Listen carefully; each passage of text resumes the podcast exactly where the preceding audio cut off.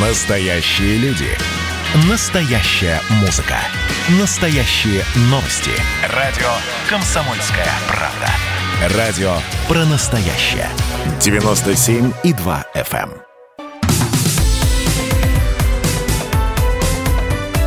Как дела, Россия? Ватсап-страна! С 15 мая изменились правила работы WhatsApp. Но э, вообще-то новые правила на самом деле не такие уж и новые. Еще в январе компания сообщила, что обновляет политику конфиденциальности. Все пользователи мессенджера получили уведомление с предложением принять новые условия. Отклонить нельзя. Можно только отложить на потом, нажав кнопку «Не сейчас». Ну вот процедура абсолютно стандартная. А на этот раз насторожил один момент. Разработчики WhatsApp сообщили, что теперь они станут передавать данные своих пользователей компании Facebook, которая, собственно, и владеет мессенджером. И, среди прочего, Facebook получит номера мобильных, причем э, и ваши, и э, всех ваших э, контактов. Данные об устройстве – это модель, операционная система, оператор связи, IP-адрес, то есть местоположение пользователя, данные о платежах – вот, собственно, все эти пункты вызвали достаточно, ну, такую серьезную критику. Миллионы пользователей из разных стран отказались принимать соглашение, стали массово переходить в другие мессенджеры. Вот только за январь из WhatsApp сбежали порядка 30 миллионов пользователей. А, ну вот давайте мы сейчас, собственно, и разберемся в опасностях. Мнимые это опасности или реальные. На связи с нами руководитель аналитического центра «Закурион» Владимир Ульянов. Владимир Владимирович, здравствуйте. Здравствуйте. Да, здравствуйте. Ну давайте вот еще один раз коснемся этой темы, потому что я понимаю, да, мы говорили с вами об этом а, еще в э, феврале, в марте тоже шел этот разговор. Вот сейчас все произошло и что? Вот в чем опасность? Давайте объясните нам, пожалуйста. Ну, на самом деле я не вижу, в чем опасность. И скорее а, опасность такая мнимая и, может быть, искусственно созданная а, сообществом, ну, людьми-энтузиастами, которые очень сильно обеспокоены а, своей анонимностью. При этом я на самом деле удивляюсь, а зачем они тогда вообще пользуются подобными устройствами и подобными сервисами. А, плюс, возможно, тут немножечко конкурентная борьба тоже сыграла, а, потому что конкуренты, ну, те, которые предлагают подобные же продукты, а, мессенджеры, они активно стали агитировать, переходите к нам, переходите к нам. Хотя, по сути, они же тоже собирают те же самые данные и так или иначе их используют для того, чтобы продавать своим э, клиентам, пользователям больше продуктов и новых услуг. Ну вот смотрите, а, конечно, люди опасаются того, что а, информация о них, в том числе и а, финансовая информация, станет доступна тем, кому, собственно, ее знать и не нужно. А это, как мы понимаем, практически все наше окружение. Вот Павел Дуров говорит, в Телеграме там какая-то суперзащита, вы, значит, можете не бояться.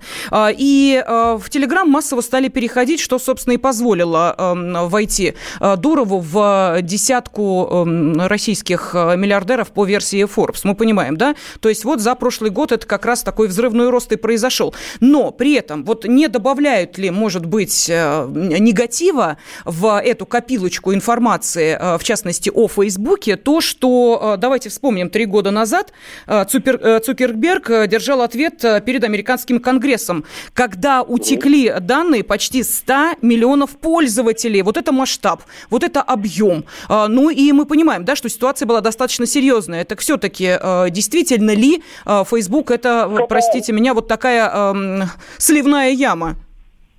Но ведь компания честно признала, что у них есть какая-то э, недоработка, которую они уже поняли, учли и устранили.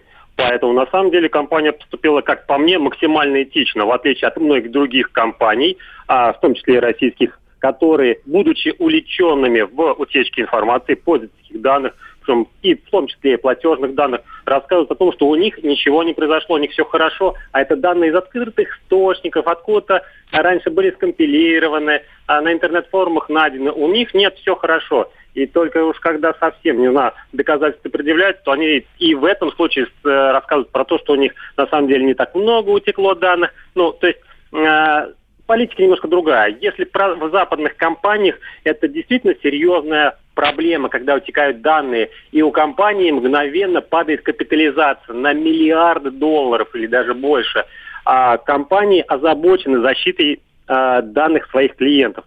Поэтому я на самом деле не вижу проблемы в том, что а, данные будут храниться, должным образом храниться, защищаться от утечки а, в одной или в другой крупной серьезной компании.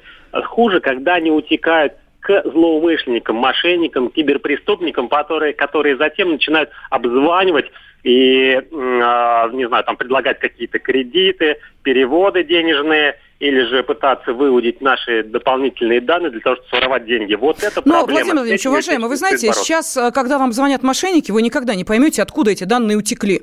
То ли они утекли из, э, извините меня, магазина, где вы в очередной раз заполняли вашу какую-то там карточку на скидочке, то ли они утекли из серьезной организации какого-нибудь банка, то ли из, э, собственно, на социальных сетей и мессенджеров. Тут понять источник утечки очень сложно. Главное, что мы видим, что это повсеместная практика, когда звонят, знают про вас все, и вы же не будете спрашивать, а откуда вы обо мне все узнали, никто вам не ответит. Ну ладно, давайте э, перейдем к э, другому моменту, тоже очень важному. Глава Комитета Госдумы по информационной политике, информационным технологиям связи Александр Хинштейн э, считает, что вот это новое пользовательское соглашение WhatsApp противоречит российскому законодательству, да или нет? Я полагаю, что людям, которые занимаются Э, юридической стороной э, лучше видно. Я скорее вот могу подсказать именно по техническим моментам. Угу. Но если даже оно противоречит, то давайте предпринимать конкретные шаги, поймем, где оно противоречит и что компании необходимо устранить. Хорошо, тогда давайте скажем, что предлагается сделать для того, чтобы, если что-то произошло, вам не нужно было писать в американские суды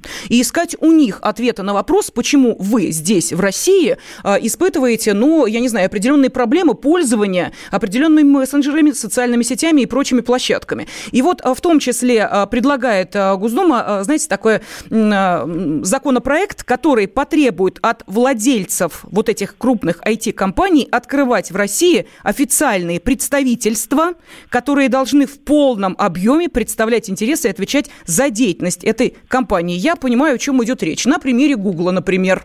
Вот давайте вспомним. Есть у нас в Москве офис Гугла, где сидит несколько человек, которые просто отвечают за рекламу. Это просто э, маркетологи, это просто рекламные деятели. Попробуйте прийти к ним и попросить э, какой-то ответственности, ну, решить этот вопрос. На вас посмотрят круглыми глазами и скажут, в Америку, пожалуйста, вот туда все пишите. Так или нет?